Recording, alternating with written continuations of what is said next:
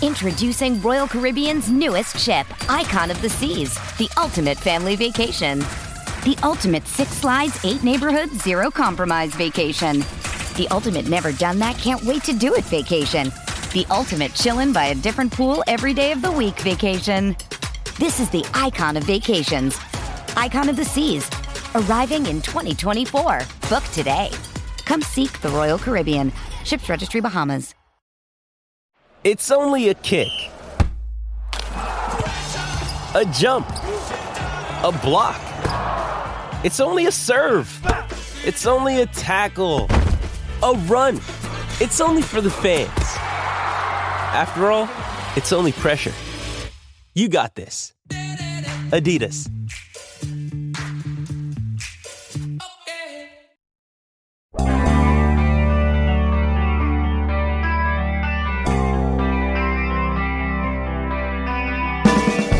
There's a special kind of challenge involved in coaching, instructing, nurturing a special talent. And Eddie Faulkner, to his credit, seems to be aware of that. Good morning to you. Good Wednesday morning. I'm Dan Kovacevic of DK Pittsburgh Sports. This is Daily Shot of Steelers. Comes your way bright and early every weekday. If you're into hockey and or baseball, I also offer up daily shots of Penguins and Pirates right where you found this. Najee Harris has been the unquestioned star of camp. And when I say star, I'm not just referring to his performance. There's something about the way this kid carries himself. It's not cockiness but it's a very real confidence mixed with cool that I got to be honest with you here comes across as a star, not a star who wants to make himself a star, not a star who wants to draw attention to himself, just an actual star. That's the air that's given off, and I strongly suspect that it's not even necessarily an air that Najee wants to give off. He just is that player, that person. And infinitely more important than any of that, when you watch him going through his drills and doing special things, to use that word yet again, and then just kind of finish out the drill and go back to the huddle and line up again for the next one behind his fellow running backs, I start thinking to myself, and anytime I see this, and who knows how, how many times I've actually seen it, they'd better be able to handle this. Like, they'd better be able to handle what's to come with Najee Harris. The head coach I don't ever worry about him in this capacity. Look at the players Mike Tomlin has coached, and you're not going to have to wonder for a split second whether or not he'd be able to handle any kind of rookie who comes along.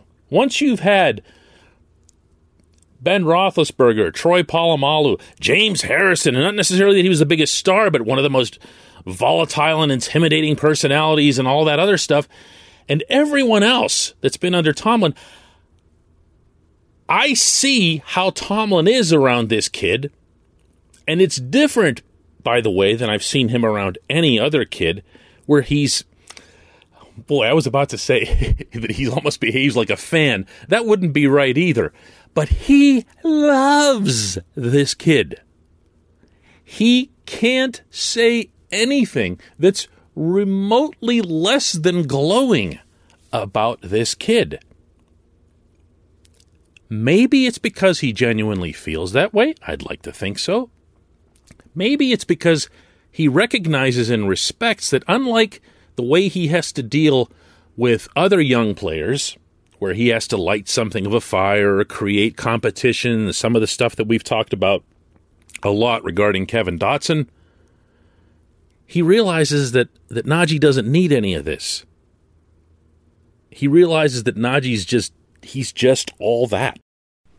But Eddie Faulkner, on the other hand, he's dealing with Najee from a very different angle as the running backs coach. He has to take a player of whom now everyone internally is envisioning greatness, and he's got to kind of complete the process. He's got to make Najee into an NFL adept player at this skill or that role that he has to fulfill. He has to be able to pick up blitzes at an NFL level. He has to be able to uh, run a route or do this or that at an NFL level. And that, in and of itself, is a lot of pressure for a positional coach to take on. I asked Faulkner about this, and I think you'll be interested to hear his answer. Coach, when you have a player that you can see with the naked eye, the untrained eye is special, what's it do for you personally as a coach, challenge wise? You know, you feel like you have to fall. Like when you have a talent like that as a coach, obviously you want to get the most out of it. So you put that pressure on yourself to make sure he knows what he's doing. Um, you know, and then you also have to make sure you're not catching yourself watching like a fan too. Because I mean, there's things that happen out there. You'd be like, man, did you just see that? Um, so I always try to come with something to coach him up on, some detail, um, and, and, you know, so we can continue to push that uh, train down the track and, and, and get him as good as he can be by game one. This portion of Daily Shot of Steelers is brought to you by Point Park University. Choose from a hundred career-focused programs leading to bachelor's, master's, and doctoral degrees. Choose where and how you take in those programs, whether it's at Point Park's beautiful downtown Pittsburgh campus, whether it's online. Maybe you'd prefer a flexible hybrid format. Check out pointpark.edu for all the information you'd need on this. pointpark.edu. I'm going to mix sports here on you a little bit. I don't like to do that. It's the show's called Daily Shot of Steelers, but I do cover Pittsburgh's other two teams as well. And I'm reminded of when the Penguins drafted Sidney Crosby, the head coach at the time was Eddie Olczyk, who was not just young for the job, but had never, ever done that thing before, meaning he'd never been a head coach. And Edzo, who's one of the most lovable, beautiful humans in any walk of life in sports, was visibly overwhelmed. Not just by the job, but I could tell that it was by having this player in his fold, in, in his care.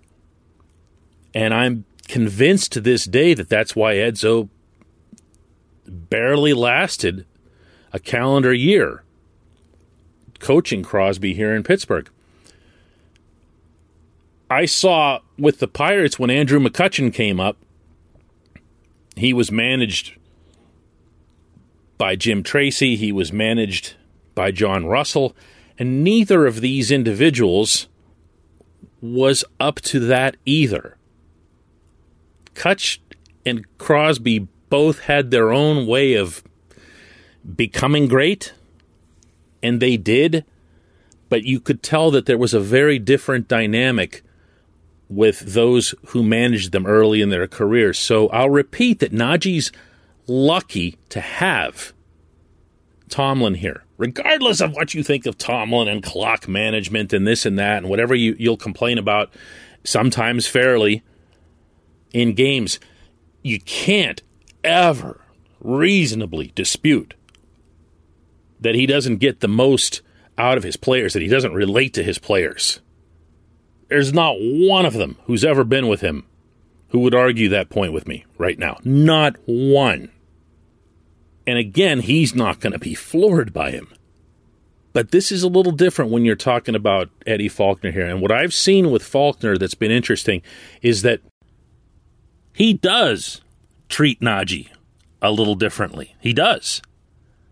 It's not uncommon at all in these practices, and it won't surprise me at all if I see it again this afternoon at Heinz Field to have Faulkner and Harris by themselves on the sideline working on some other drill while the rest of the running back pack is doing something else together as a group on the field, you'll see just Faulkner and Harris doing uh, a, a, drill where maybe he has to run around a certain thing or they're discussing a pattern. It usually appears to me to have something to do with the passing game. And maybe that makes some sense too, considering how the Steelers have made very, very clear through both word and deed that Najee's going to be really involved in that component.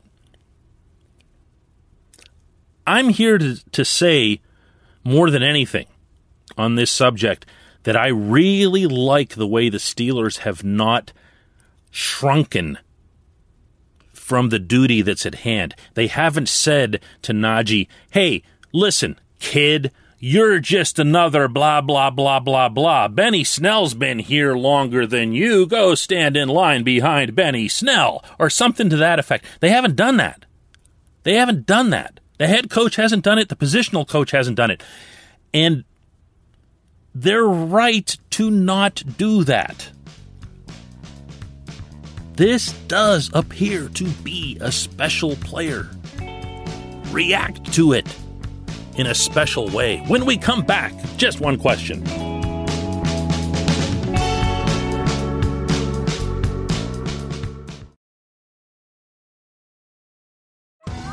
Survivor 46 is here, and so is On Fire, the only official Survivor podcast. And we have a twist this season. The winner of Survivor 45, Dee Valladares, will be joining us every week. We're going behind the scenes of the biggest moments, the how and the why things happen, and the strategy and analysis you can only get from someone like me, a Survivor winner. Listen to On Fire, the official Survivor podcast, wherever you get your podcast.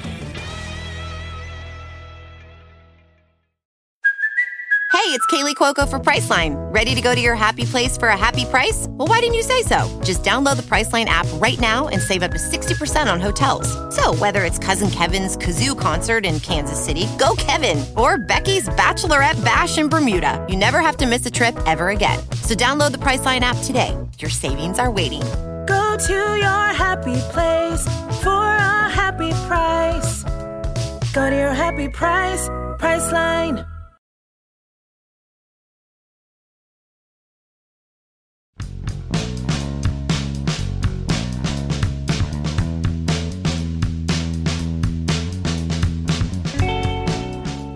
Welcome back. It's time for just one question, as always brought to you by the personal injury law firm of Luxenberg, Garbett, Kelly, and George. That's LGKG. They represent people who are hurt in car accidents, who need help with workers' comp, who filed medical malpractice claims.